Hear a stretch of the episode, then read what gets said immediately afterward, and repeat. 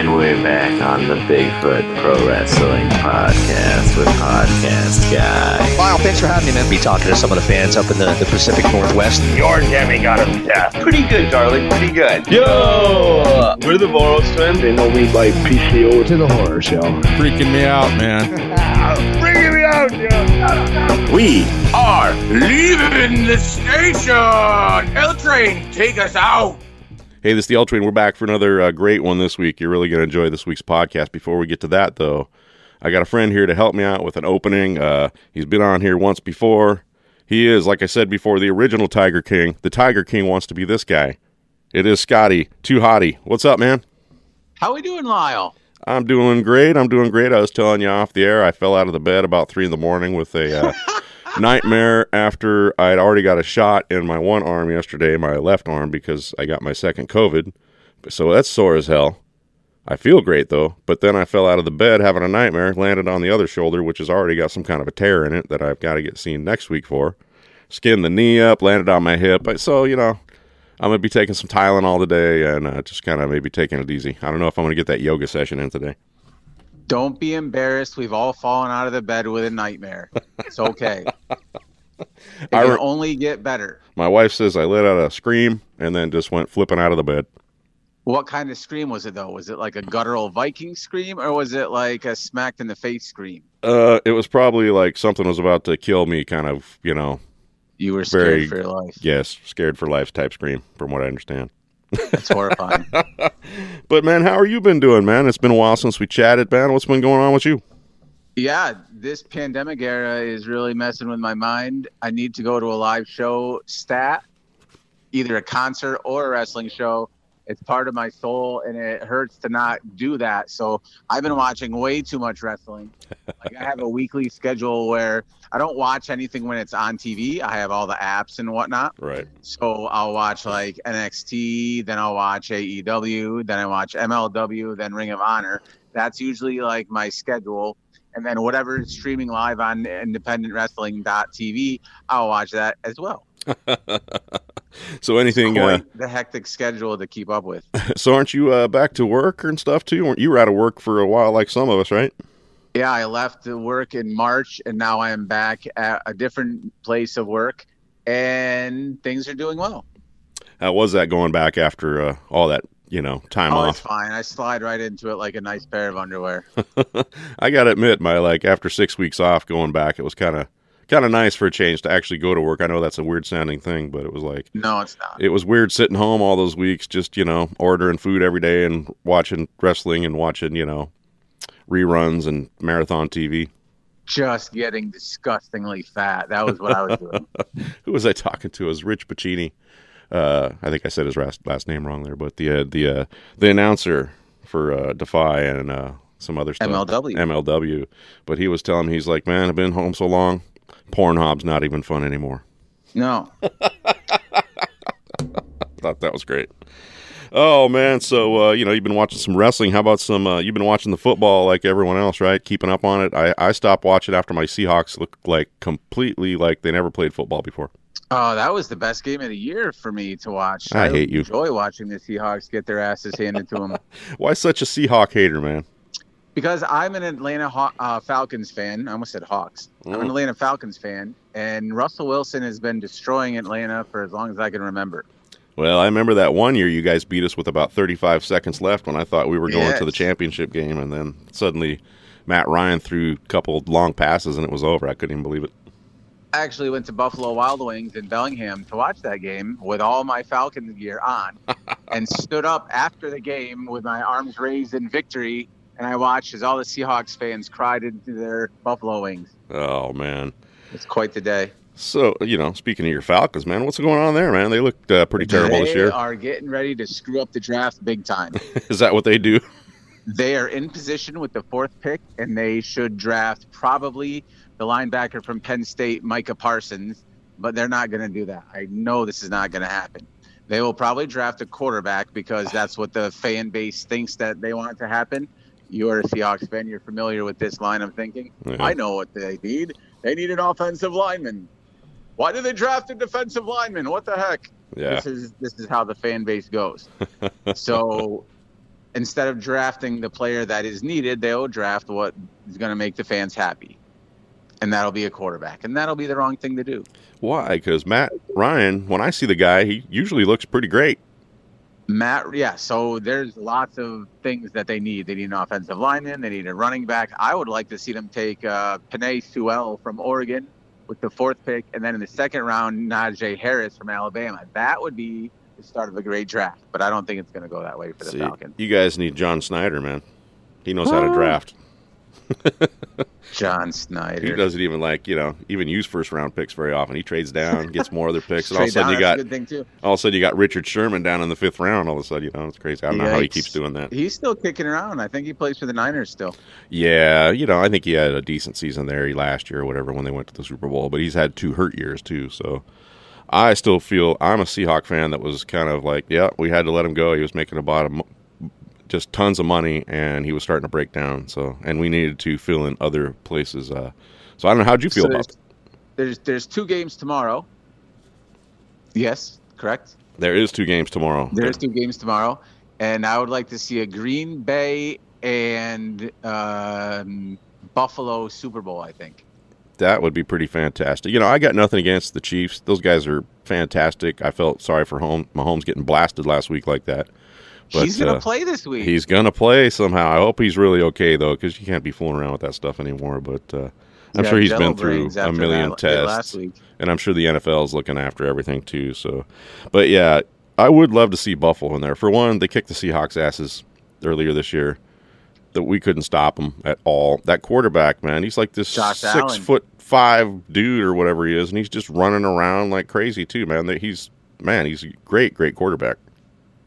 Yeah, so then I would like to see Aaron Rodgers get another Super Bowl because Buffalo does not deserve a Super Bowl.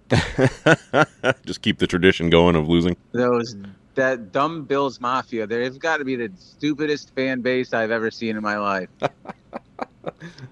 Every time you see a win, they are putting people through tables, which is cool in a wrestling ring, not cool in a football stadium. Oh, man. But, yeah, those guys are... I don't know. I think I'd like to see Buffalo win it. I don't know. I'm not a big fan of Aaron Rodgers. I never have been. He's obviously a Hall of Famer quarterback. He's got a Super Bowl. But I don't think I want to see him win 2 Super Bowls. I want to see him even with Brett Favre. And I would not like to see him win his 2nd one before Russell Wilson. Oh, there you go. Spoken like a Seahawks fan. That's right, baby. No, but I just respect Buffalo too, man. Those guys kicked ass. They finally got rid of, Brady in their division, and look what happened. They took over. They sure did. Speaking of that, on fire. I hope Tom Brady gets his ass kicked definitely by Green Bay. I'm glad that they beat the Saints. As a Falcons fan, obviously. I like to see the worst for that organization. And now I'm not rooting for Tom Brady at all. So, obviously, we all hate Tom, but, you're a big-time Saints hater. Do you hate Drew Brees personally? Because, he seems like he's a decent man, good man. He's horrible. There's nothing good about... There's always something in his closet. I guarantee you this. Every time I see him with a Special Olympics sign behind his back or something, I'm like, this is not happening. There's got to be a problem. He cannot be so nice and be a franchise quarterback for that organization. It's just horrible. All right. So your final pick... is Green Bay. Mine is Green Buffalo. Bay in the Super Bowl. Mine is Buffalo. No cheeseheads. No cheeseheads, man. But you know what? I like the cheeseheads. You know what? Something we both agree on, and that is cheese. Fantastic cheese that goes on the world's greatest nachos, baby. Why don't you tell us all about it right now? Nacho Mamas this week, Thursday, they're going to be at the Stoop Brewing in Ballard from 5 to 8. On Friday, the Hop and Hound in Bethel from 4 to 8. On Saturday the 30th, the Urban Family Brewing in Ballard from 1 to 7. And on Sunday, in Ravenna Brewing in the U District from 3 to 7. Their specials this week, the Walker Texas Ranger Nachos, shredded cheese sauce, Lone Star Chili, sour cream, sweet bell peppers, and cilantro. Also, the Lone Star Chili, Texas all-beef chili topped with sour cream, sweet bell peppers, and cilantro. And for dessert, Campfire S'more Brownie. Say it again. Say it again. Campfire S'more Brownie. Oh, yeah. It's a fudgy, smoked, dark chocolate brownie with a graham cracker crust and toasted marshmallows. My God, that sounds delicious. Check them out at NachoMamasSeattle.com. Use the hashtag nachos and beer. It's Nacho Mamas. Goddamn, they're delicious. Oh, man, and find them on Twitter, at Nacho Mamas, SCA on Twitter, at Nacho Mamas Seattle on Facebook and Instagram. Aren't you hungry now, Scotty? Take that, Steve Miggs. That was the best read you'll ever hear in your career, buddy. Oh, man. Thanks so much for doing that, Scotty.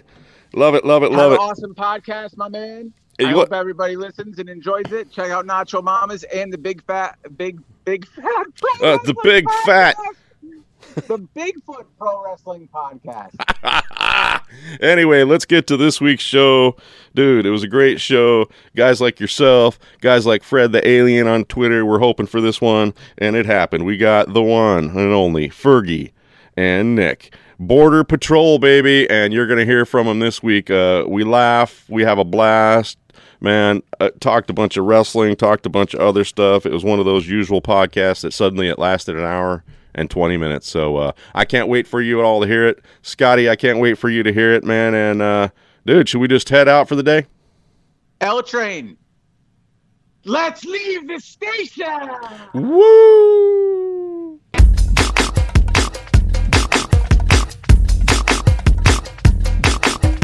Hey, yo, it's the L Train. We are back for another fabulous episode here on the Bigfoot Pro Wrestling Podcast. I got the one and only Border Patrol. We got Fergie. We got Hello. Nick. What's up, bros? Not shit, you? Dude, I'm just chilling out here on a Thursday night. Just had the day off yesterday. Had a great day in America. But not about me. How are you guys right now? Doing pretty good, man. You know, just got off work here and cracked my first Steve Weiser, and I've been looking forward to doing the pod for a while, but you've been a busy beaver, so what exactly have you been doing with like, what do you do for work? For work, I work at a primary care place, medical office. So we get the brunt of the folks, right? You know, not just regular stuff like physicals, diabetes, you know, all the stuff that we see in my place, you know, broken hands, fingers, all that kind of stuff. You know, old folks coming in that need help. You see wrestlers in there all the time. Not too many wrestlers, as far as I know. They don't break kayfabe, you know. I can't be talking about that kind of stuff. I'm a professional. But anyway, you know, all that kind of stuff. But and we've been dealing with the COVID lately. Suddenly, tons of COVID vaccines there, trying to get all that situated and doing my thing. Had to reschedule a time or two. But, man, that's what's going on with me. What's going on up there in Canada tonight, man? I mean... Hockey's back. All right, you guys got. Yeah, I mean, like, let's wrap this up so we can go watch some hockey. I think you've got enough here. So, all right, we'll see you guys this next week. With drops, we're gonna watch hockey now. Never mind. Go ahead. We'll come back on next week and give you the scores and shit. Well, speaking of that, man, you guys big hockey fans? Huge. Absolutely. That's the first thing we bonded over. Really? Yep. Hockey was the first thing you bonded over. Tell us about that, man. All of a sudden, you guys knew each other. I'm going to ask you about all this kind of stuff here in a little bit, but just tell about the hockey piece. Oh, dude, like the first day I was in training, I didn't see Mike. I didn't see Mike for like a week or two until like training was like on. And I think you were wearing like one of those like Leafs shirts or something. He's always like rocking like Leafs merch and stuff like that. And or it was the hat. It's that old rinky-dink Leafs hat you had. He's wearing it right now. Yeah, and I was like, oh, my God, look at that thing. I gave him a hard time about it, chirped him a bit. And then we just started bonding about hockey. And then I realized slowly, like, none of the other wrestlers are really into sports. And most definitely aren't into hockey. So I had Mike talk hockey with. Went a long way. I mean, now every year for the playoff, he's a Boston Bruins fan. Yeah. I'm a Leafs fan. They're fucking rivals. Boston beats the Leafs in the playoffs every year since pretty much Nick broke in. That's been going on, and we've been watching those games together every year. It's fun as hell, but I mean, fuck, the Leafs have been won by now. Yeah, holy shit. Yet. Hey, I want to just acknowledge a dude real quick here that really set up this podcast between us. You know, I mean, I know of you guys, but he was like, "Hey, man," I sent out one of those tweets. I was like, "Hey, she should be on the podcast," you know. And he's like, "Check out these dudes." And he was at Fred the Alien 316 on Twitter. Man, you guys know this guy? Oh, fuck yeah! He's our biggest fan. I love the Alien. He is our biggest fan. It's unbelievable. Like, he gets, like, every once in a while after shows, you'll check Twitter, and he's got, like, a couple cool pictures, and, like, he's always got something nice to say. It's, like, just a dope, nice dude. Yeah, good to have on our side. A great alien. I don't even want to call him a human. A great alien out there. We've never met in person. I think we said, like, you know, come to us at a show, and we'll buy you a drink. Yeah. And he's too shy, you know. He doesn't want to get exposed by the FBI or anything, so he keeps it low profile. But, yeah, he's a fucking great guy. So if you're listening, Freddie, thanks for setting this up, and you're the man. Absolutely. When shows are around, let us buy you beer. I'll pour one out for you, like, right now. I'll pour a little into my mouth for you. I'll pour it out. All right, here we go. On 3, 2, 1, we'll take a drink here. 3, 2, 1 for Fred the Alien. Go ahead. There we go, man. He's a good brother. Oh, for sure. You know, I've bonded with this guy. I've never met him. I've never talked to him in person, but over Twitter, I've met him because of ECCW wrestling and WAC and all this other stuff we kind of all pay attention to around here. And just a fabulous person. And I appreciate him listening to the show, and I appreciate him being a fan of your fellas, man. Absolutely, he is a great dude. Get him on the pod next after us. Well, his question really was, how did you two guys meet? Wrestling training. Everyone thinks that we've been friends for a lifetime, and we have a tight connection. It feels like we've been friends our entire lives, but we met in wrestling training, and we instantly connected because we're both fucking so weird, and we find each other hilarious. No one else thinks we're funny. Yeah, I'm using it best to everybody else, but to each other, hilarious. Well, addicted to it. Well, what was it about you guys, man? You met in wrestling training, right? Yep. So that's like a major thing to be bonding over, because wrestling fans, you know, there's not a ton of us, but the guys and females that are fans these days are really, really tight. So, you know, what was it about just meeting each other? Was it just the wrestling, or was there some other things that really kind of, you know, put you guys together? Hockey. Yeah, we play basketball together with a group of friends too. That brought us closer together. Same style of humor. That's just like, you know, for some reason the shit that we say to each other is hilarious to us, but other people are like, "What the fuck is wrong with you?" We love drinking beers and smoking weed a lot, so we do that a lot together. Just a lot of stuff. And we're around the same age. We grew up in the same neck of the woods. We had mutual friends that we didn't really know until we started training. Yeah. Like, he lived 10 minutes away from me my entire fucking life, but I didn't know that, right? So it was a natural fit. We're certain our paths crossed, though, because remember, we've discussed, like, I used to work over near his house when I was younger, like, coming up in my teens, and all the people I partied with, Ferg knew. Like, he knew all, like, the friends that I had, and, like, ex-girlfriends and stuff, so we had, like, there had to have been a time where our paths crossed, but for sure, you know, there's no way to know, right? Yeah, we definitely went to a few of the same parties and just never, you know, never would have known. Weird. So it wasn't until wrestling one day you guys just, you know, had a conversation after, you know, probably you guys getting your asses kicked in there and in that training up there, and then suddenly you're like, oh shit, we knew each other this whole time.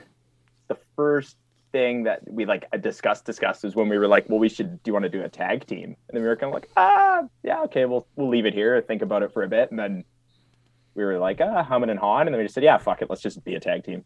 We just started being a tag team. It's like right away, like, we weren't even, like, quote unquote, like, trained, like, done the, like, unofficial, like, whole training thing. We were just like, fuck it, we'll just go forward as a tag team from now on, whatever. So we started putting, like, posters up as a tag team, and, like, we did everything, you know, set up the ring together, do security together. It made, like, I started training, I think, like, a month or something before Nick. Yeah. And before that, I was always, like, nervous. Like, oh, fuck, I don't really know these people. I can't get a really good read on them. So having, like, you know, a friend where it's like, was that whack, or is that just in my head that was whack? So I could talk to him, like, I didn't like that, did you? Or, you know, we could do everything together. And then for the shows, we would just get fucking stupid stoned and do security together. Yep. And then they would try to separate us for some reason, just because that's like wrestling mentality. This shouldn't be fun. It's like, well, why the fuck not? I'm doing the job. I just have a friend beside me doing it now, you know? Like, what difference does it make if I'm doing security alone or if me and Nick are laughing while doing security, right? It's just stupid shit like that. Well, I am seeing a little trend about the stoned type of pieces, you know, and I appreciate that about Canada, man. You guys were doing it before we do, really. And then it's all legal for all of us here in Washington and you in Canada, man. I appreciate that thing. Is it a, you know, if this, you guys don't want to talk about this, obviously, because, you know, maybe there's things to come for you guys, but, you know, does that stuff help you along with pain, suffering? Yeah. Always. Big time, man. Like after wrestling, that's the number one thing I'm looking for is a big fat doobie. That gets rid of like most of my pain. Yep. Absolutely. Absolutely. Can agree. And how's that working up in Canada right now? Can you just go walk into the store right now and you can pick up a couple dudes at home? Like a liquor store, man. It's fucking amazing. And the mail, too. You get it mailed to you. You can get mailed? Yeah, they'll mail it to you. I almost just destroyed my mic right there. Surprised myself. That's your jaw hitting the floor. It did. Because, you know, we're legal here in Washington. You're sipping your pads about to break down because you get weed mailed to your house. Like, you know, it's only like a 20-minute drive what I need to do, right? But it's like, you know, if I could just open like another tab, how to get a citizenship, how to be Canadian. Okay, I had enough time talking to you guys today. Real good talk. Got some research to do. I know. I like peace out, bros. But if I could just suddenly think ahead and like order it to be delivered, so you know, I kind of never just kind of run out of it. Like my prescriptions, that's the thing. You come home from a day of work, and you fucking got a fucking half-ounce waiting at your doorstep, and you go and skip the dishes, and you order a couple Whoppers. You don't even have to go and get them. They just come to your fucking house. Like, life's pretty goddamn good. Yeah, pretty breezy. Oh, my God. You guys are killing me, man. I'm loving this. I'm loving it. But, yeah, let's just kind of get to you guys for a little bit, man. Are you both you guys there from what part of Canada are you guys from? Surrey Delta. Yeah, sir. Like, there's like a little neighborhood. Like I guess we're more or less like southeasty of like Vancouver. Like we're closer to the border here than Vancouver is, but we're just like suburbs. We're just out here in the burbs. So a little south of Vancouver.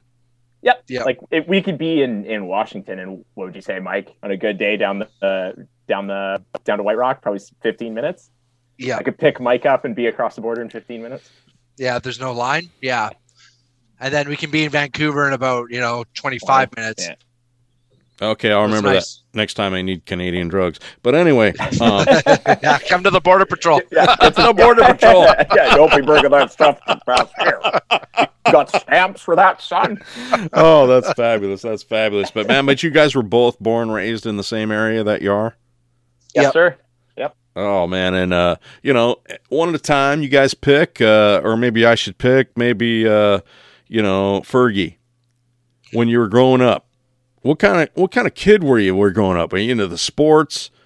You know, other than wrestling yet, were you into sports, choir, music? You know, what was your kind of thing?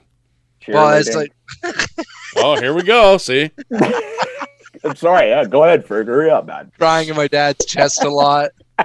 Wondering why I get teased about being fat, but other fat kids don't. No. I was fucking, you know, I did sports as like a super young kid. I was unathletic as shit though. Like the only one I was decent at was football because it's just like pushing someone. But then I got into music big time when I was 12. I was a pretty good swimmer actually too because I had a pool in my backyard, but that got lame too. So for being a kid, I flip-flopped from like, you know, soccer, baseball, football, swimming. And then I got heavy into music when I was a teenager and played bass. And that was a huge part of me being a teenager, was wanting to be in a band and shit like that. And then once everyone kind of moved, like we graduated high school and everyone moved away, I didn't really have friends to jam with. So I was trying something else to, you know, get the creative juices out. And I took a photography course. I didn't really like that. And then I started wrestling. Well, let me just, before we get to the other fellow over there, Nick, dude, the bass. How hard was that to learn? How fun was that? How fun was it to be in a band and just like get up there and do your thing?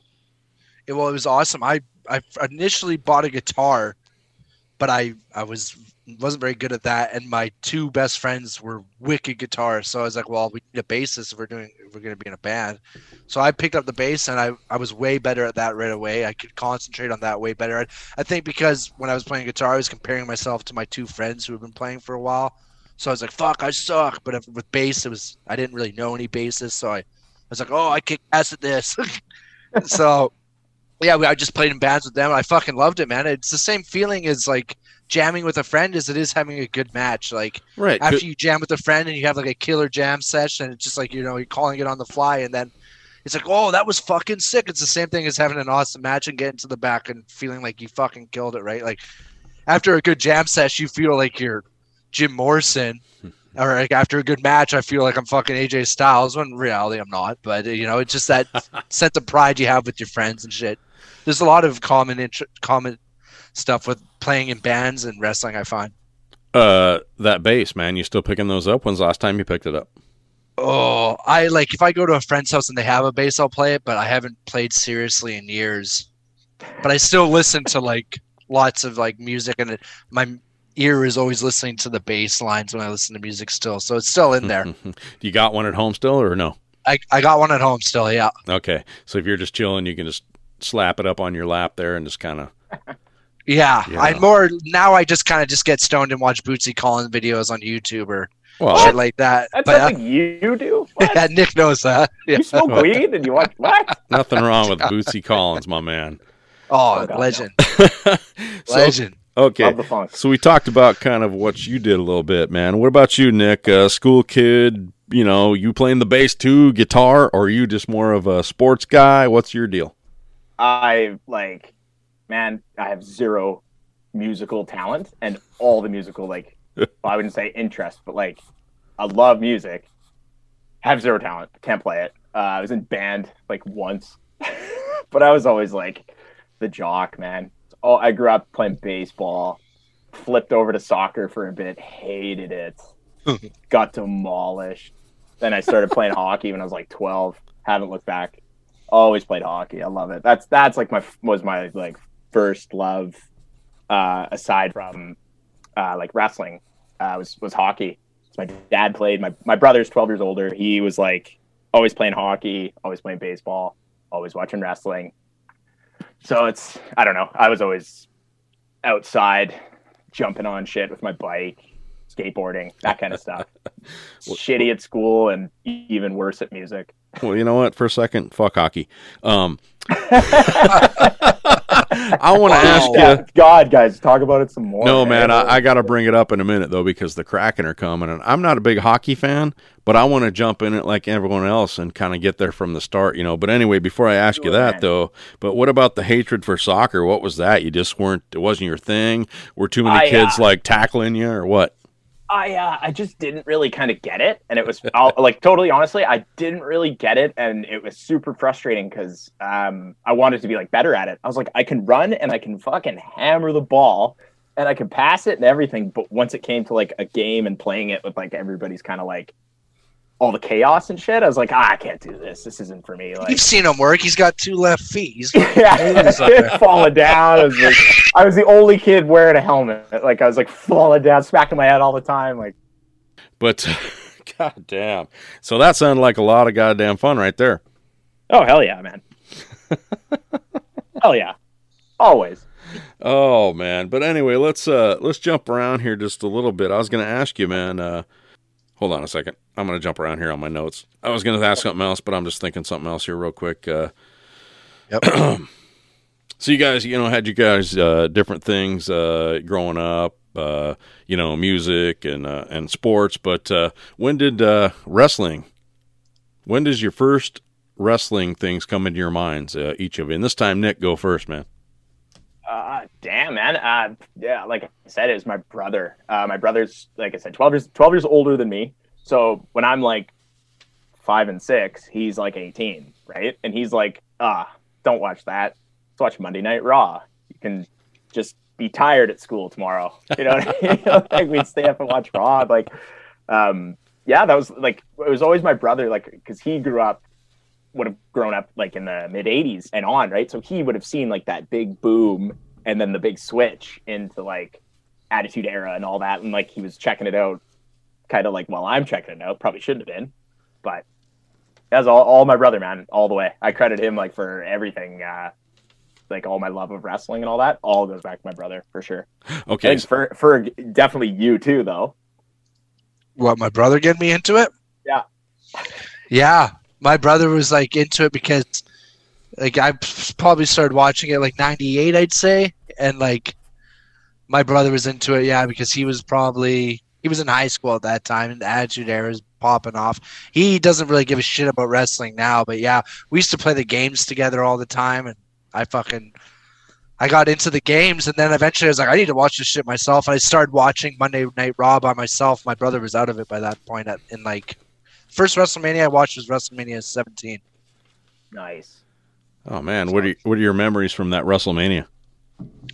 I remember watching the My Way video on like it would be like commercials for it, and I was telling my dad, I'm like, this is fucking huge. This is the biggest wrestling event ever. I was like, I wish we had pay-per-view, and my dad was like, you can order that. I was like, what? He was like, yeah, you can watch that on your TV.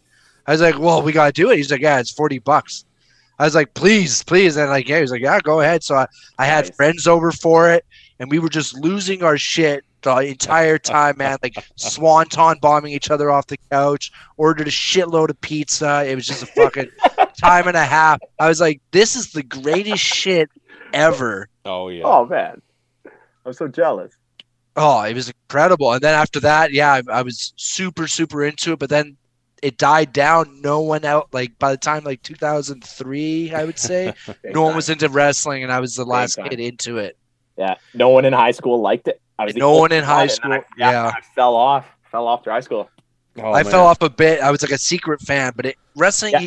It's way better watching it when at least you have one friend to talk about it with, right? Totally. Like, what am I supposed to do? Like, be stoked on Umaga and just tell my fucking mom? Like, I had no one to talk to about it. Those lead roster days were like, I still check in. Like, oh yeah, JBL still wrecking people. That's cool. Like, I had a teacher in high school. I swear to God, because I would be on WWE.com on this is in desktop publishing class. You could never get away with this now. I'd be on WWE, and like he would let us browse the internet for 5 minutes, and they'd say, okay, we're going to start working. Every time he would say, okay, Mike, that's enough of the gay porn. We're going to start class now. He would start every class like that, man. Oh, and that's 2006. Can you imagine a teacher saying that now? You'd be fired. Oh, yeah. Yeah, no, you can't do that. You'd be I felt bad saying eliminated. It on the pod. Yeah. Oh, that's hilarious, though. Well, so let me tell you guys, you were talking about not having a friend to talk to, man. I didn't really have a lot of friends to talk wrestling with. Maybe a person or two at school that I wasn't really that good of friends with, but it was more of my uncle than me. I got my uncle into wrestling, man. I started getting him into watching WTBS wrestling back in the day, Georgia Championship Wrestling, which turned into WCW and later Nitro and all that kind of stuff, awesome, man. So eventually, you know, he'd be calling me, man, I watched that match this weekend, the Freebirds, you know, and I was getting all the magazines and stuff, man. So that was my, like, person to kind of talk to, even though later he wasn't really the most, like, guy to look up to, but, like, he was my wrestling dude, right? Yeah, well, yeah, that's the thing. I would try and get people into it, but you're like watching it kind of with like a clenched butthole, like, please don't be a cringy fucking episode tonight. Right. Like, I need my friends to get into this, and then like, you know, something cringy happens, and it's like, oh, for fuck's sake! So like, you watch this shit, Berg? It's like, yeah, but sometimes it's really good. Yeah. Wait till RVD comes out. Just wait. Yeah, that's there you go. Hey, man, you guys talked about your brothers and stuff, right? Each of you, right?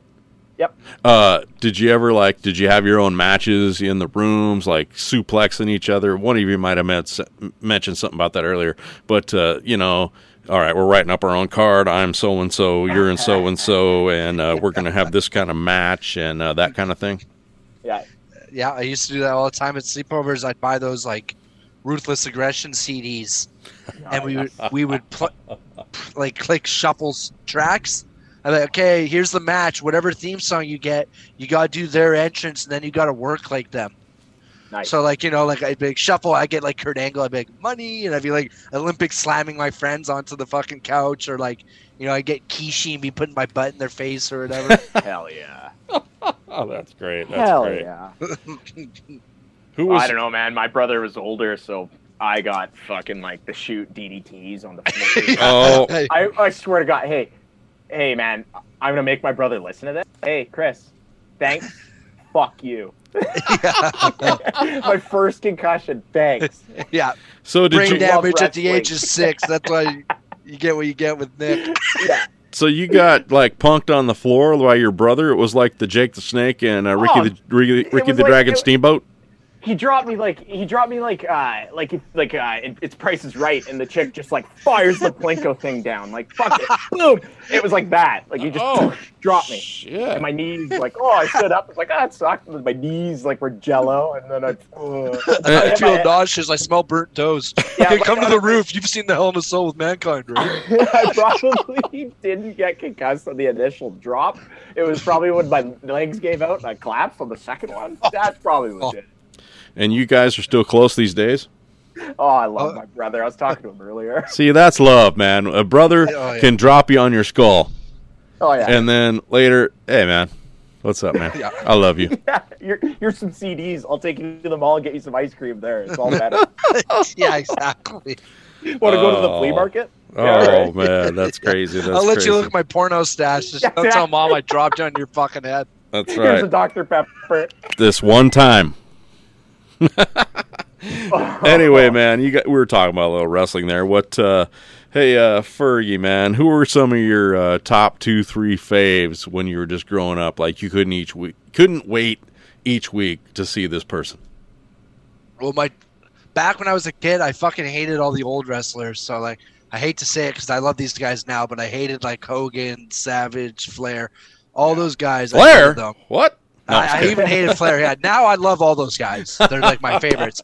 But as a kid, I hated them. I loved the guys that were like dying, you know, like Jeff Hardy doing those gnarly bumps, RVD.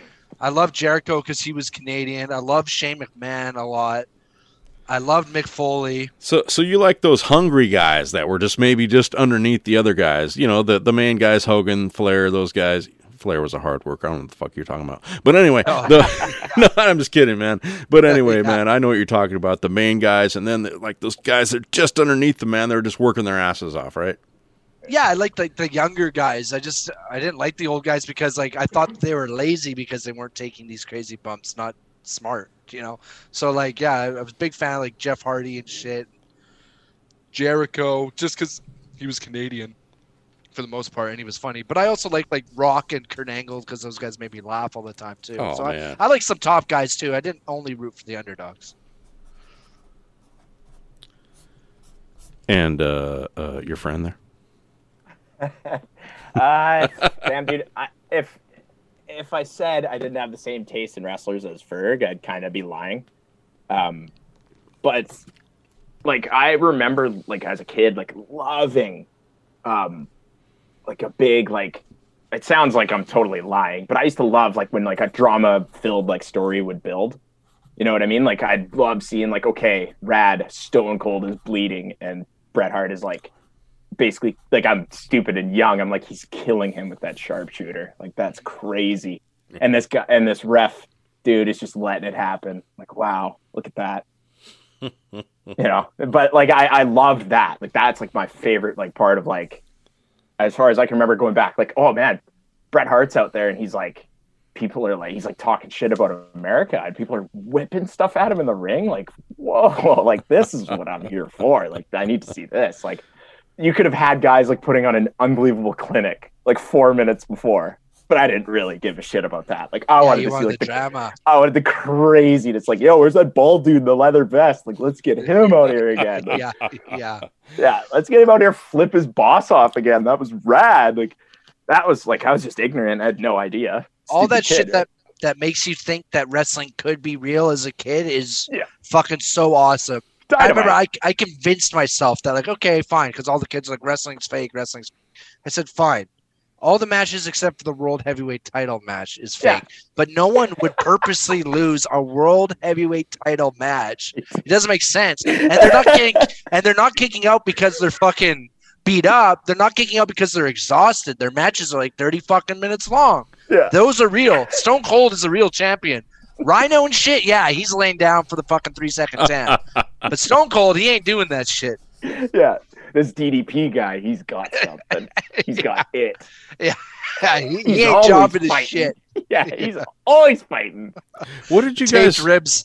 What did you guys as Canadians think about the thing where Bret Hart was, you know, hero in Canada? Yeah. Was the, you know, the heel or the villain down here, and the most excellent thing. One of the most excellent things he said, because he said a lot of great stuff, great promos. But talk about the enema in Pittsburgh, man, if you remember that one or seen that one. I love that. When he talked about dropping the hose right there in Pittsburgh.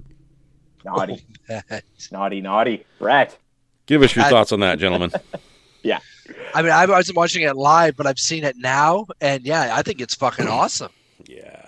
Yeah, I wish, like, I shades of gray are nice. Couldn't appreciate that at the time. But I'm glad I'm, like, here to appreciate it now. That's for sure. Yeah, I mean, Bret Hart's the man, right? The coolest. He might be in my top five. I don't know. He's in my top five for sure. Absolutely.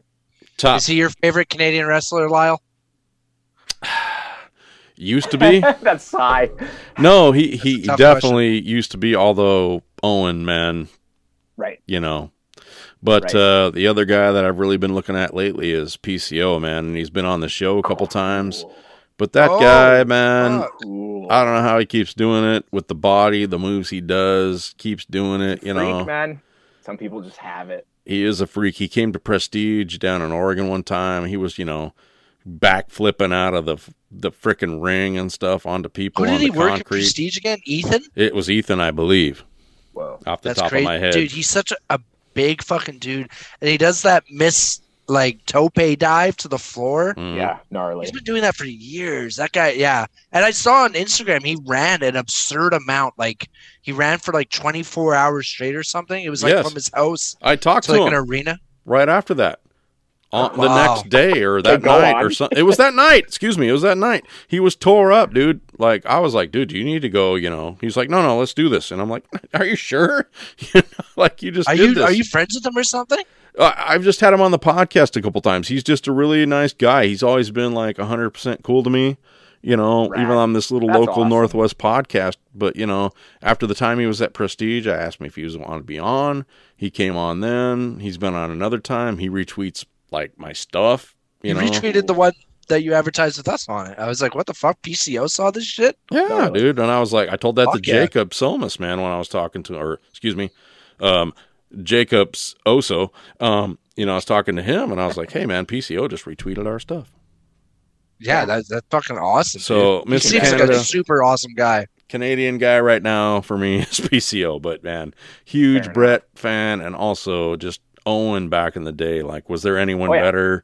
You know, I think he was even better than Bret technically, but he just, you know, was always kind of the second kind of guy. But you know, when I saw on the Dark Side of the Ring, they did the episode on him, and then Jericho was saying you know, Owen really would have taken it to the next level when all the WCW guys came to WWF if he was still around. Yeah. No, I was like, fuck, man, that is so true. Like, can you imagine Owen Hart versus Eddie, Benoit, Jericho, Saturn, all the radicals and everything? Even Malenko, man. That would Malenko, there's just so many dream matches and fuck, yeah, he's incredible too. That WrestleMania is that WrestleMania 10? Him and Bret? I don't remember, but was that the one where Bret wrestled him and then had to wrestle something else or something? Yeah, I think it was WrestleMania 10. That match I just watched a couple months ago again. Just fucking perfect match. Oh man. So man, we're just rambling on here and it's fabulous, man. But you know, did you guys get to go hit some live shows back in the day with the family, friends, anything like that? Yeah. You got your tickets to go see this and that. You said WrestleMania 17 or something, right? Or that was the first one you watched or something like that. First one I watched, yeah. Do you want a cute story, a real quick story about about my brother with some fucking gross shit in a wrestling show? Okay, let's do that. Okay, here you go. Here's a quick one, I promise. Okay, so I'm 12, and my brother is a printer, works in a print shop, makes him and all his buddies, there's 12 people that all go into the Raw with Kid Rock. That was here, in Vancouver, it was the Kid Rock one. And there's 12 of his buddies, or whatever. 22 years old, and they're all we'll hold up green signs that say I am the game, and I'll get them. And my brother's I'll get them printed at work. And his buddy slips in one, like in the middle of all like the signs. There's like 12 of them all rolled up. Slips in one that says "Good Head, $5." It slides in, and he like slides into like third one from the top. And then his buddy like, okay, time to hold up the signs like before Raw, when they're showing all like the crazy signs and the crowd panning around. And yeah, I'm standing there and with like a fucking sign. And luckily we're in like the upper bowl, you know, nobody's like seeing it. But then he looks up and he's like, holy shit. He just grabs it and fucking rolls it up and throws like under his seat. He's like, I was like, what happened? What was wrong with the sign? And he's like, nothing. Just ignore it. You don't get one. So, like, yeah, but I don't think you saw us on Raw or anything like that. But there's like, I don't know, 600 people behind me who saw a little kid holding a sign that's a good head. Oh, God. Nice. Well, you got to remember the kid that was standing there next to the chick that dropped her boobs out, right? Oh, yeah. That kid, like, yeah, what a, yeah. Just, I'm surprised he didn't turn around and have a beard. Like, just became a man right there. Like, well, he might have, like, all right, after that. We don't know. That's true. See, that's a podcast right there. I got to contact that kid and see what the hell happened. What happened after that? The career of the kid that saw the boobs. But anyway. His whole life changed. He hasn't left his bedroom since. Actually, I started dating her, man. We're still together. Oh my God, man. So, what other live experiences were we talking about then? You know, that was that quick story. And then I was asking you, what kind of live experiences did you have going to shows? I went to pretty much every show in Vancouver since grade 4. And I would go before the shows because if you went early, you can meet the wrestlers before they get into the building. So I would do that every fucking show. I'd be there like, you know, say the show starts at 7, I'd be there for 4 p.m. and God bless my dad would take me there and I'd wait by the fucking fence and meet all the wrestlers. I had like Balls Mahoney pull my hair once for a photo. I remember like tons of shit like MVP showed up and like at this point his gimmick was like he had like the most expensive contract in WWE or whatever it was and he showed up in some shitty rent-a-car and we're like, oh, what the fuck? You're supposed to get paid. What the hell's this piece of shit Kia you're rolling up in? And he's like, fuck all you guys. Yeah, chirping him so hard. And then Flair shows up in a limousine. And we're like, that's how you fucking do it, baby. Nice. And then, like, I remember when Kane got unmasked and he was in a, like, I can't remember the storyline, but it was like, oh, he has to go to a mental hospital, but he still is under contract with WWE, so he comes to Raw still, but then he's in a mental hospital. Whatever the fuck it was. He showed up in a fucking ambulance, and I remember talking to my dad, like, the ambulance pulled up, and, like, you know, I was like, that's got to be Kane. And then my dad was like, oh, that's probably just for, you know, paramedics to make sure the wrestlers are safe. Yeah, and Kane fucking put his face to the glass. Kane actually showed up in an ambulance. Unreal. And he came out of the ambulance with like chains and shit around him. Cool. And like, again, you know, when I'm 12 at this point or whatever, I was like, is wrestling kind of fucking real? Is Kane fucked in the head? And then like, later on in that Raw, he tombstone Shane on some steps. And I think electrocuted his testicles with fucking the battery, a car battery. That sounds familiar. Well, you don't forget it, I'll tell you that. Yeah. Well, I bet he didn't forget it if it actually stung.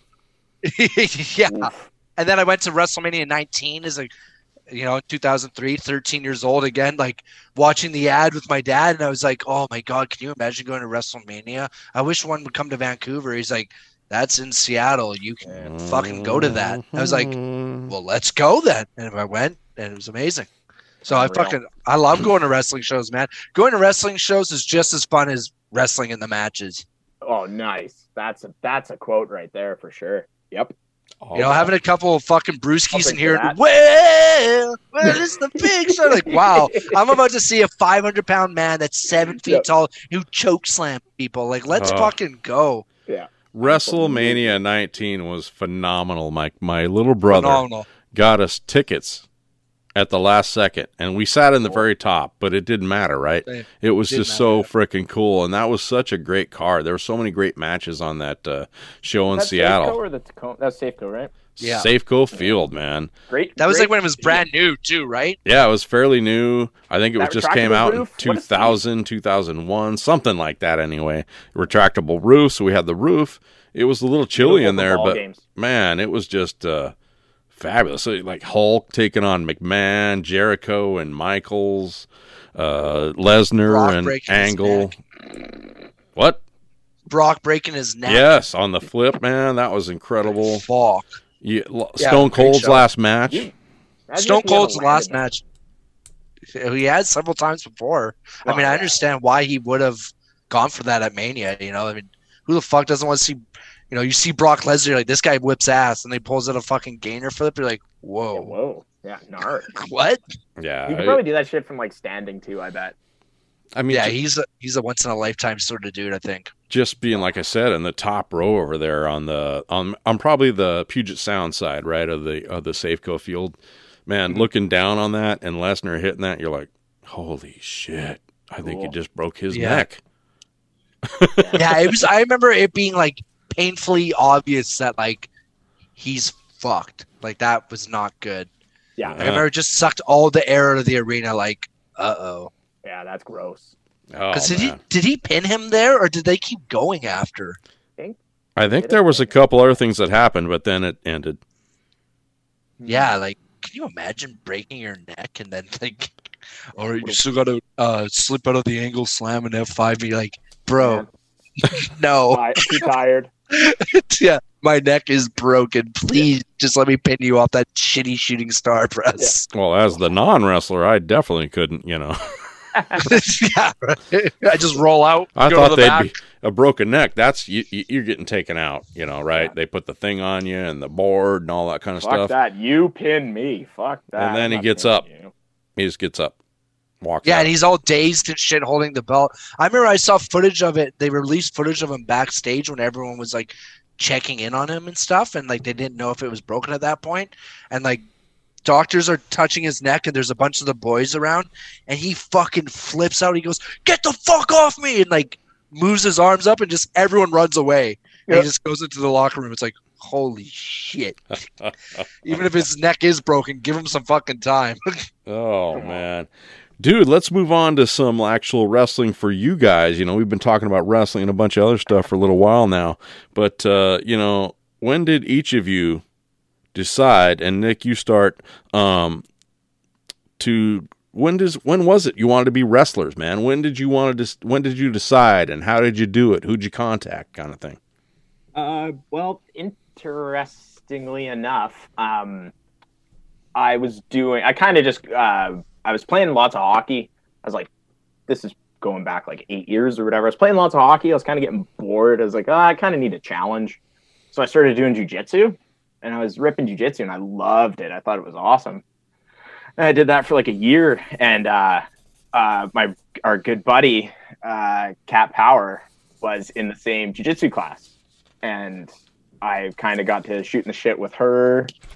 And she was kind of cool about it. She was like, yeah, I'm a like pro wrestler and all this stuff. And I kind of like looked her up and kind of just started getting interested.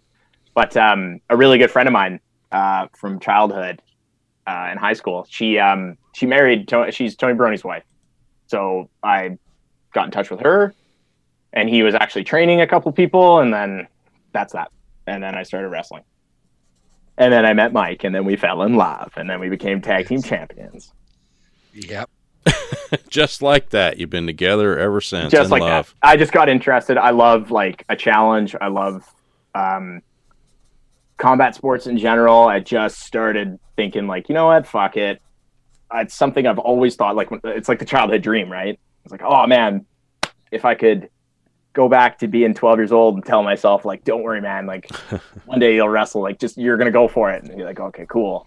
You know, go back, smash cut 13 years. And I'm like, fuck it. I'm just going to learn to wrestle. And Fergie, man, when did you decide this was going to happen for yourself, sir? I remember I was watching a Raw. It was a Dean Ambrose match, and I was like, again, stoned. I sorry to keep bringing up weed, but I had like a moment where I was like, man, I've been watching this shit for so fucking long. You know, like why don't I just do that? Like, this is after I did my photography course where I was like trying to think of like, how can I get out my creative juices and shit? I'm like, I should fucking try and be a wrestler. Yeah. And at this point, I was working out all the time too, so I was like, let's fucking do this. I was like, there's no reason now. I had lost like 30 pounds. I was confident as fuck. I was like, you know, like I'm fucking, you know, I've lost this weight. I want to get into wrestling now. And I tried it, and I was like, you know, it was a great decision. I just haven't looked back really. What do you guys love about it, man? You know, what is it about wrestling, Fergie, that you just love doing? I love planning matches. I love now that when I watch wrestling, it's different. It's like I'm looking at it completely different of like different characters and like why there's guys that like, you know, there's guys like Sabu who are completely unorthodox. And, you know, maybe technically not great, but they make fucking tons of money in wrestling. And then there's guys like, you know, like the Dean Malinkos and shit, and they all coexist in the same world. It's like a melting pot of all these different larger-than-life characters. I love that aspect of it, like that there's so many ways to succeed, right? Like you can be a fucking tremendous wrestler and be successful, or you can just everything you do, people want to watch, like an Enzo Amore sort of guy. You know, he is just as successful, even though he isn't technically great or whatever, right? I love that part of it. I love the camaraderie with the boys and then the back or the locker room having drinks with them after a match. I love the feeling of, like, cutting a promo everyone loves it, and it gets people into the match. You have the match kicks ass, and then you go to the back and you have some beers with the guy you just worked, and fucking, you know, that feeling is fucking great. I love the challenges too. It keeps you in shape. I love going to training once a week and like finding things to work on. Like you've always got something to work on, right? Like even I did Harley Race's camp in St. Louis, oh, wow. And fucking Ric Flair was there, and he was saying like thud, every time dropping thud. Yeah, not a big deal. Took a piss beside him in the urinal. Don't interrupt. We're talking Harley. Hold on here. Don't interrupt when we're talking Harley Race and Ric Flair. And you know, Flair said like he learns something every time he wrestles. So I mean, who the fuck? He's the king. Yeah. He's learning something every time he goes out there, then I mean, the possibilities are endless for me. So just that aspect of it too, and the way the business evolves, it's cool watching like, you know, a match from like the early '80s that like you can watch wrestling from the early '80s that if you put it on TV today. Some of it still holds up, man. Like some of it would still be just as over as it is back then. And then there's shit, obviously, that you could never do now. Yeah. I mean, but like some of those brawls and shit, like I just love that aspect of it, man. I've always just loved watching it. And then now being able to like, you know, at the end of my career, I'll have a catalog of matches that I'm proud of. And, you know, sure, only maybe 300 people have seen these fucking matches, but it's still, it's a sense of achievement of like, I have put in a bit to this business that I've loved for my entire life, you know? Nice. Well, what about that question to you, Nick? What do I love about wrestling? Like, what is it that makes me want to do it? Well, yeah. What is it about wrestling you just love being a professional wrestler? Man, fuck, I don't know if you have enough time. I can just go on and on, but I think Mike said it best. It like I'll get soft a little bit for a second and say it is the camaraderie, the boys. It's like I'm a huge like team guy. I've always been around team sports. I'm big on like people coming together and finishing a task and like putting on like that is like the ultimate. And it's fucked up for me because I think sports and I always think team sports. And people think wrestling is like an individual sport. I see it as the ultimate team sport. Like it's the absolute zenith of team sports for me because it's you and it's one other person, and you absolutely are working against each other. But you're all trying to put on a good show, do good things. Everybody's trying to be safe. Like and then you get to go and kick back and fucking hoot and holler after, have some chicken wings and beers and like shoot the shit, and you're making friends and then. You know, that's like the best part. And then like I'll get even softer and like I'm like so stoked that I feel successful enough that like I literally have a best friend that I've made from wrestling, like in Ferg. You know what I mean? Yeah, like same here. We talk about it all the time. Like that's like the absolute if I could stop wrestling and never wrestle again, like if for whatever reason, no more wrestling ever, I'd be more than happy, because I've got a rad fucking catalog of matches, like you say, and then one of the best friends I'll ever have. One of the best friends I've ever made, right? And that's like, can't put a price on that. Can't even quantify it. Yeah, we've said that several times. Like, you know, obviously wrestling, we're making it sound like it's fucking awesome, but there's a lot of shitty parts of pro wrestling too. Yeah. Well, and like every time I get down, I tell Nick, you know, even if I quit the business tomorrow, man, I would never feel bad, because you and me are brothers for life. And if that's the only thing I got out of wrestling, which I've obviously gotten other things out of it, but this is the main thing, is we will be friends for life. That's all I need, bro. Yeah. No sweat, no problem. Like it would almost be easy. Knowing that, like, okay, well, fuck it. I got Mike, got some buddies, got my friends. I'm still healthy. Yeah, we've made lots of friends in wrestling, but of course, and we rocked it. And fucking, I can say, I wrestled. I was a wrestler. I can, if I ever get a time machine, you know, go back 12-year-old me and say, fuck yeah, man, we did it. Don't worry. Well, you know, this was my next question before we even asked the last one. What is the hardest part of this business? And Nick, we'll start with you this time.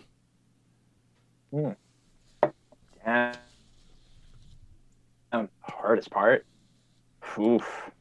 I'd say like wrestling's like, there's always like, people always make it out to be like the fans and everything of it, make it out to be this like awesome thing. We all get to rally behind it. But what I don't like is like when, not only when wrestling gets a black eye, but when it gives itself a black eye, like that internal, like disappointment, man, like sometimes you just like, you see shit blow up on Twitter, or you see like, you hear rumors and stuff like that. And it's like, God damn, this shit is like supposed to be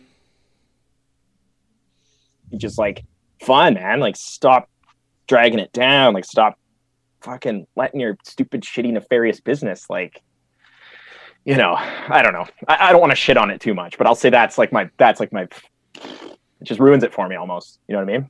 Gotcha. And Fergie, what are your thoughts on that? Yeah, I'm kind of with them. I mean, there's a lot of great parts of wrestling, but I mean, you spend so much time in your own head thinking about shit, or like, how come I'm not getting pushed like this? Or what the fuck am I doing wrong? I have a hard time trusting a lot of people too, because I don't fucking know if these people are, you know, they may be all friendly to me when we're in the locker room, but I don't know what the fuck they're saying behind my back. Or like, there's a lot of slimy people sometimes that will tell you one thing, but they're thinking another. A lot of passive aggressive bullshit that I try and skip through. Like, I don't want that. Like, you know, if I got a problem with someone, I'd rather tell them face to face, but there's a lot of bullshit where someone will say, no, we're good, brother. And then as soon as you leave the room, you know, they're not good. Well, why would you not just fucking sort your business out? There's that. I mean, all the pervs getting exposed, that was a heartbreaker. Yeah, that was annoying. Fucking. I mean, that, you know, just real quick, it affected a couple of the local scenes here in Washington and Canada, you know, and it really sucked because they were great, big time, you know, places for fans to go watch and for guys like yourself to go wrestle. Yeah. There's a lot of gatekeeping too, where it's like, this fucking person hasn't sacrificed enough to be a fucking wrestler. It's like, man, shut the fuck up. Yeah, come on. They're fucking paying $2,000. They signed up to be a wrestler. Let them fucking be a wrestler. Let them train. Yeah.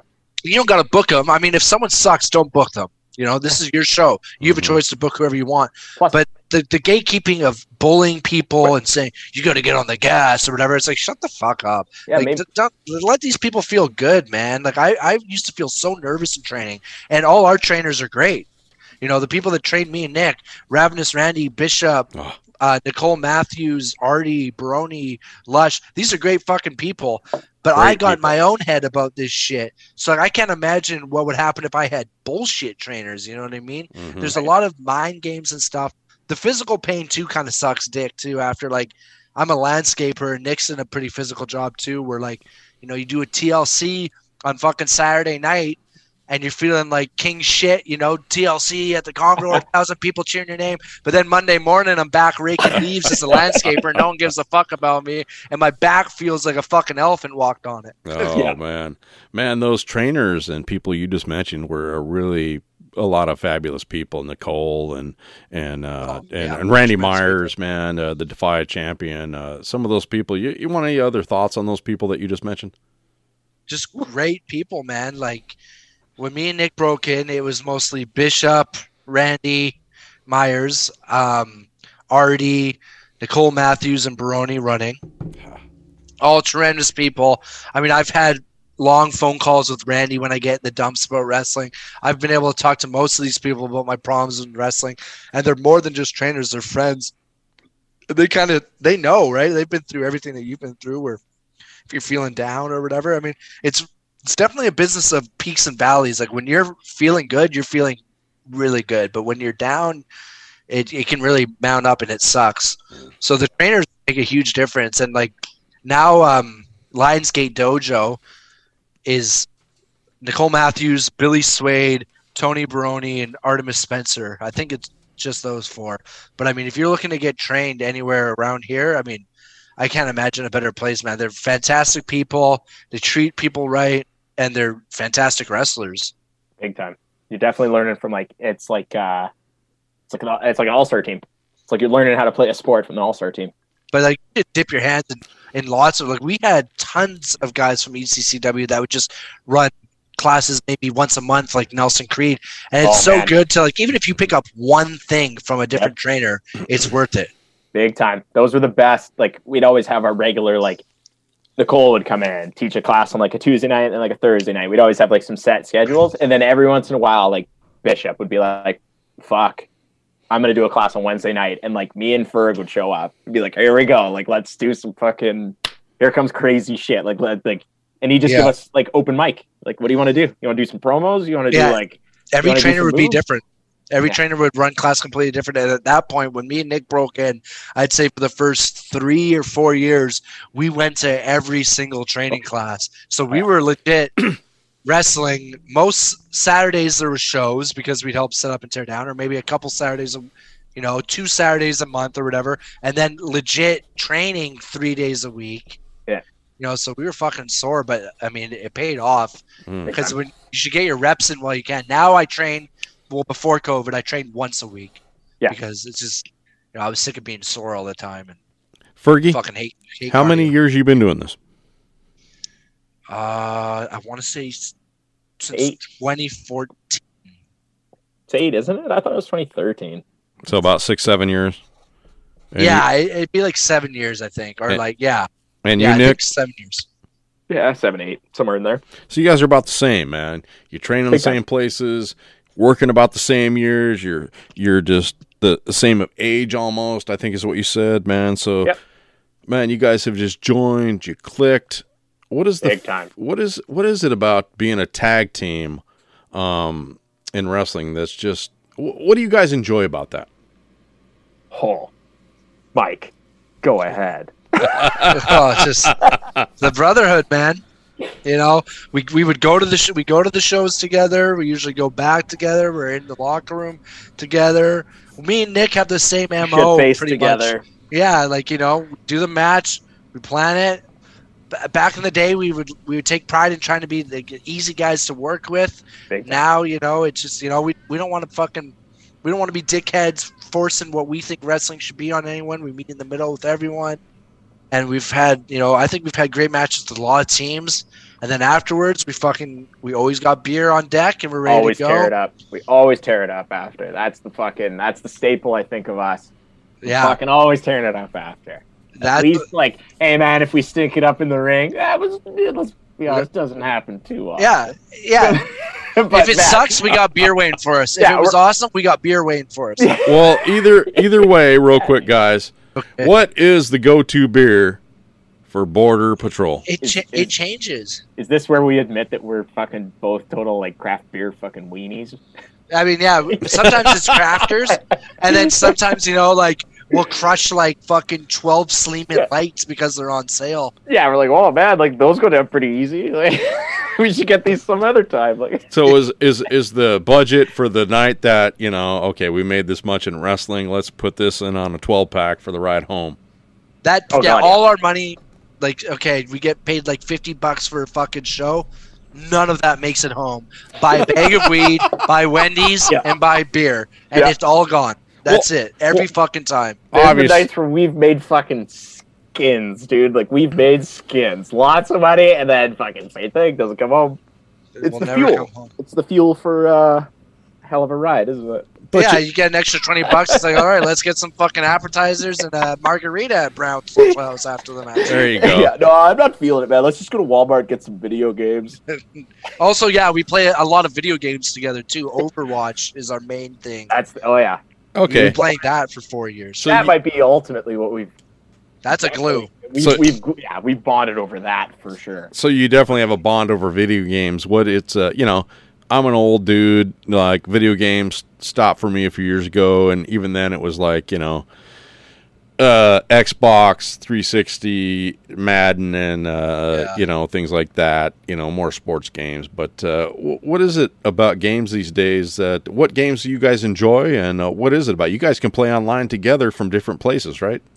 All the time. Yeah, we do all the time. The main game we legit play is we bought a game called Overwatch. I bought it initially, and I told Nick, I was like, dude, you'll be into this shit. I was like, I'm harsh into it. Yep. We bought it. It's been out for a fucking while, man. I want to say it's like 6 years. It's like 5-6 years. Oh, yeah, for sure. I think it's 2015. We legit haven't, like, usually, you know, with, like, gaming friends, like, oh, I'm kind of sick of this game. Let's try something else. Me and Nick, every time, it's Overwatch. Yeah, let's rip a little. We've been playing that shit for 6 years straight, man. And we just get, you know, we just laugh our bags off on that. Just, you know, do a voice chat just like this. Yeah. And, like, we'll just talk to people on our team and shit. Like, you know, randoms will come in and, like, we just have a ball. It's, like, almost like doing prank calls. Like, we're not offending anyone or anything. But, like, Nick will just say something stupid and I'll just go along with it. Like, yeah, I'm a farmer from Idaho. It's like. Pretend we don't know each other. Just meeting each other for the first time. Oh, man. You guys are like wrestling? Nah, man, nah. It's just, you guys are like trying to scam the league, aren't you? Big time. Big time. Anyway, man, let's jump to another wrestling thing. The Pacific Northwest tag team scene. There are so many tag teams out here. Really great tag teams, man. You know, yourselves. You know, recently...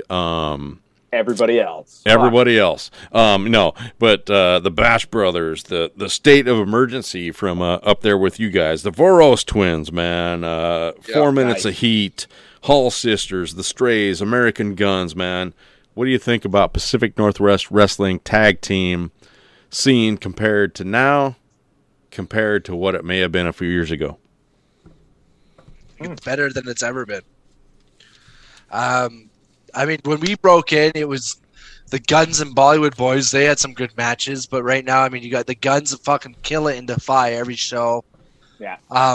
You know, there's C4, there's the Strays. We had a fun match with them. State of Emergency. The Voros Twins, I think those guys are fucking awesome. 4 minutes of heat, fucking awesome. You got the Wisemen. We've wrestled them tons of times. Yeah. We came up against, it was a lot of the, like, our first challenge.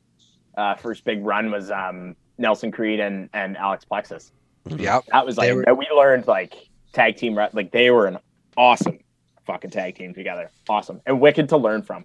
Yeah, both guys have retired now, but both awesome guys took us under their ring, and couldn't have asked better guys to break in with. Really, yeah, they were great. But tag team now, look out, man.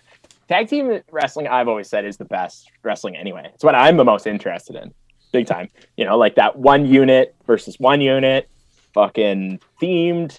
You know, you can slap a team together, and it's like, oh, two guys who don't really go together, and bam, they make magic happen. Like, you know, one-off tag teams. Like, tag team wrestling all the way. I love it. It's the best. I love tag team wrestling too, of course.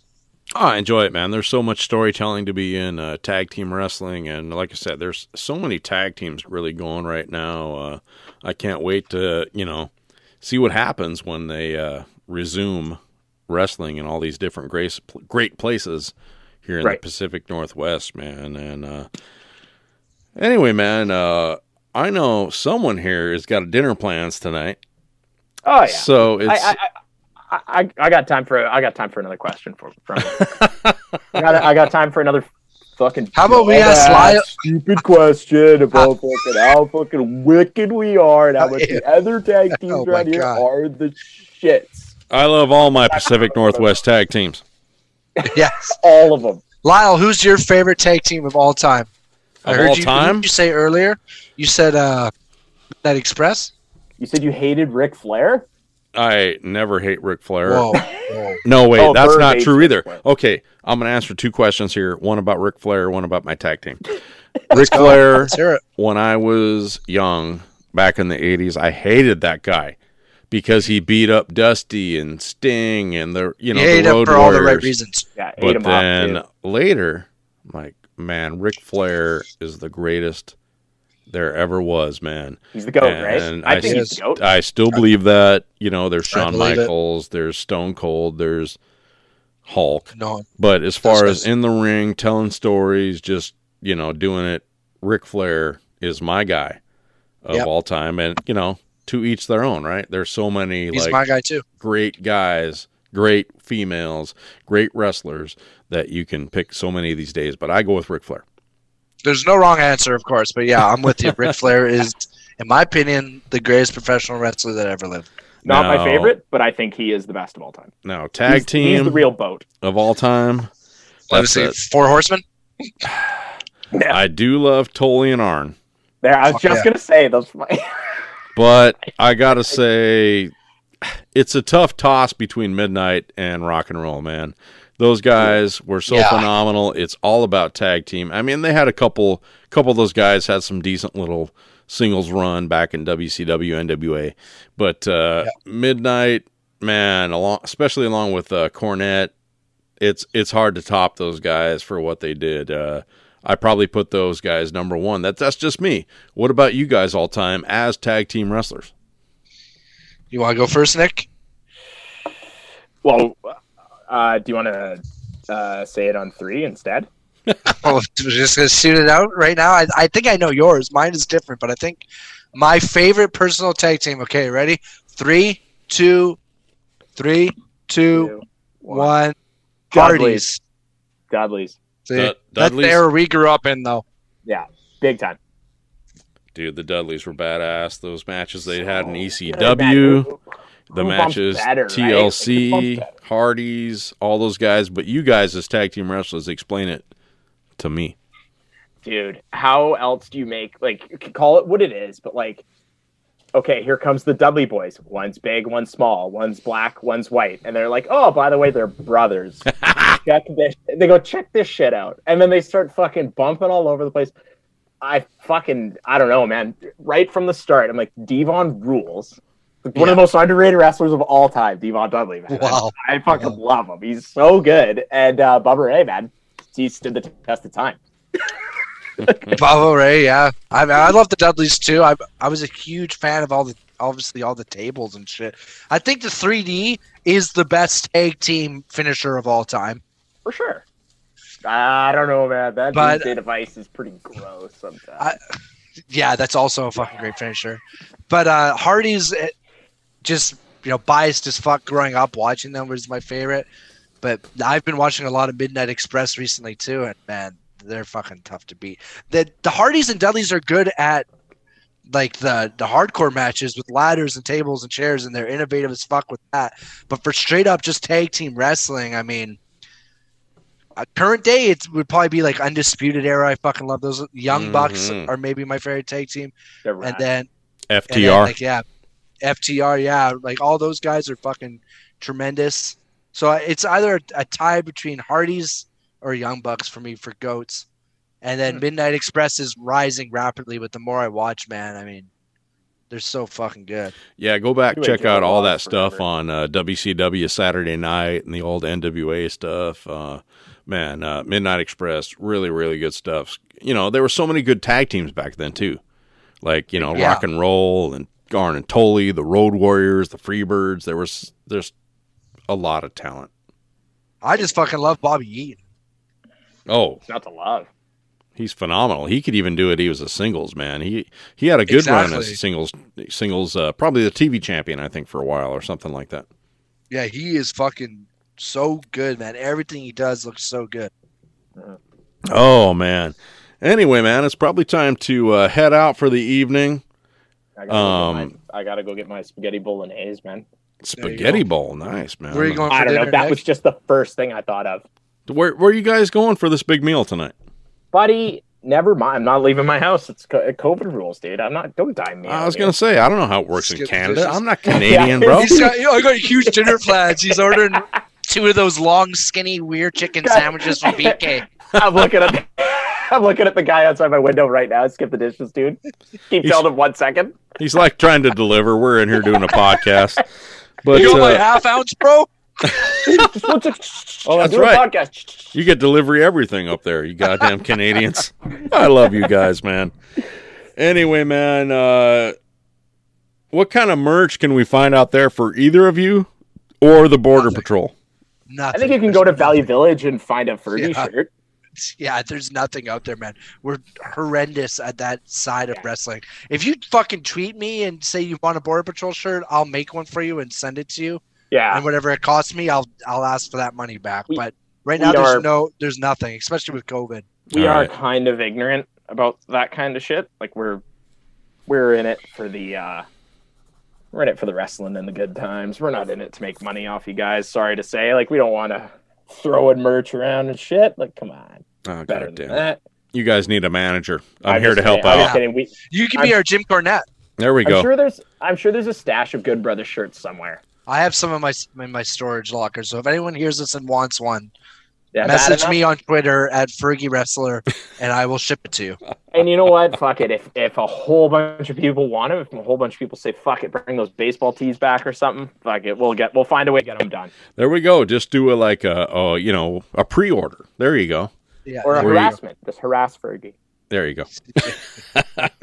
Perfect. And, there's probably not a thing for both of you on social media at one point here, which you should have, by the way. Let's get on that shit. Sorry, Jim. As a fan of your product, by the way. But what's the social media for you, Fergie, and then you, Nick? I think it's Fergie Wrestler on Twitter and Instagram. It is. Yeah, so boom, there it is. That's both. Wait, Fergie, before you go, though, and we get to Nick on that, there's a dog on your Twitter. Who's that? Who's that sweet pup? I'm a big. Oh, Kingston. That is Kingston. That's Kingston. Yeah, that's my dog. That's your current dog. Beautiful dog. Beautiful dog. Life-changing dog. I got that dog a couple years ago. Absolute legend. He is. I love that. We lost our dog about a month and a half ago, 2 months ago. So I'm a huge fan of dogs. You lost your dog 2 months ago, you said? Yeah, we lost a little Wren. He was a little Pekingese-type dog. He had lung issues. We got him from the pound. We brought him home. We brought him back to life. We had him for about 2-3 years. The best years he could bring to us, the best years we could give to him, and then, he had to go. That's all you can ask for, man. Yeah, that's all we can do. Wait, I'll tip one back for the little pooch right now. I'm gonna drink for him right now, and good for you, man, for changing that dog's life, man. Oh, yeah. I mean, as cliche as it is, Kingston was a rescue too, but I mean, nice. I don't want to say he rescued me, but he definitely changed my life. Yep. These dogs, man, you can't take them for granted. They're fucking just the best. They are. And Nick, I see here a picture of you and your bald head. I'm just trying to be funny, man. You noticed? I noticed, man. I'm a shaved head myself. I wear head. I wear and own so many fucking hats. Oh, my God, guys.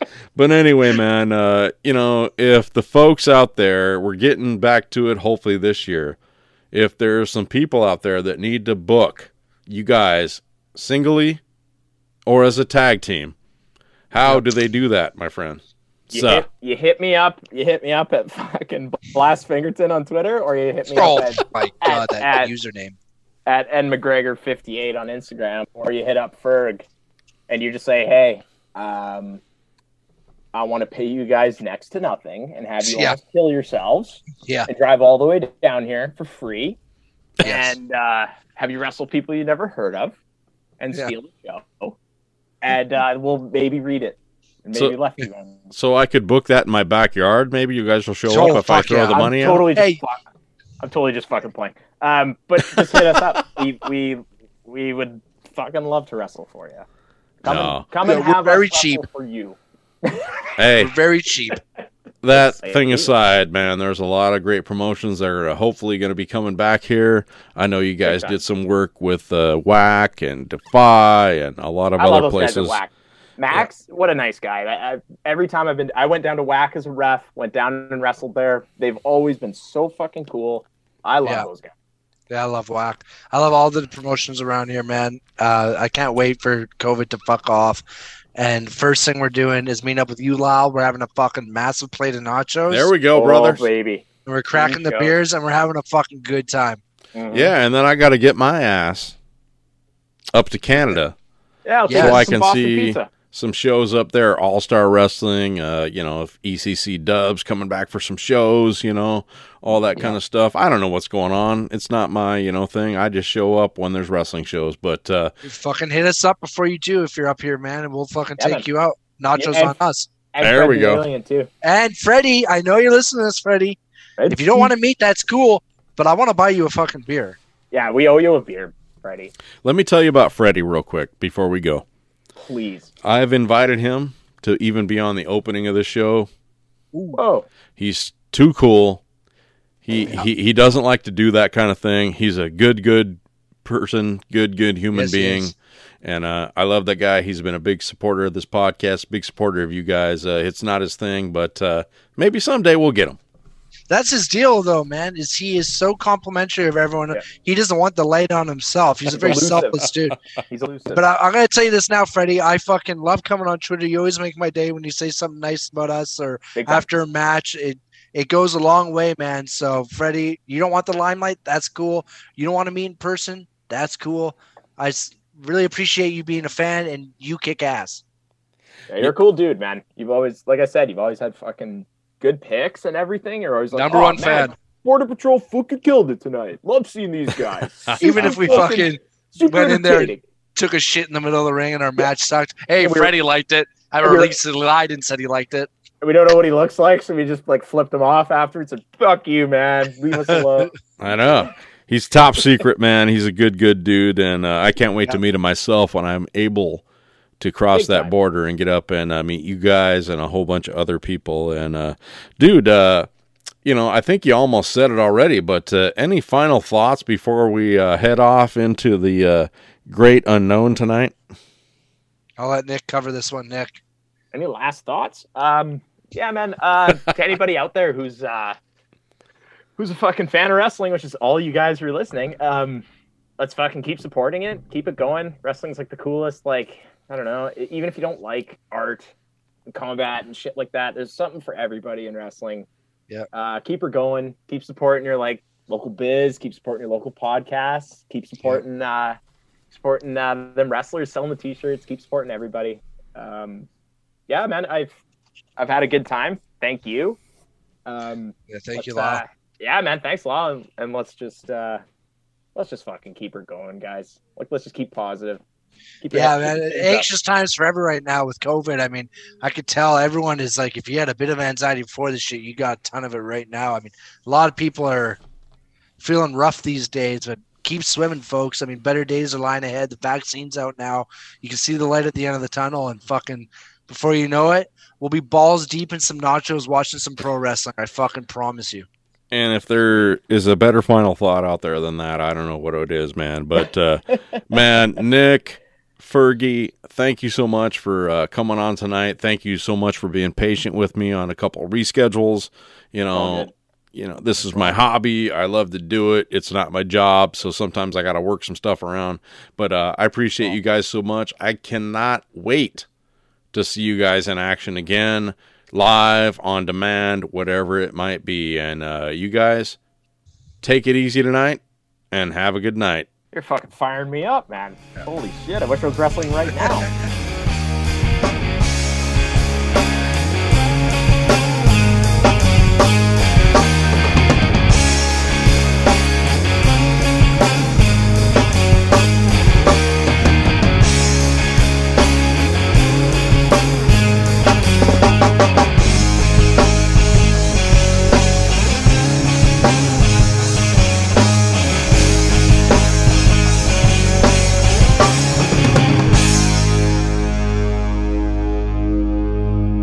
This episode recorded at the Bigfoot headquarters. This has been a Schwagamore production.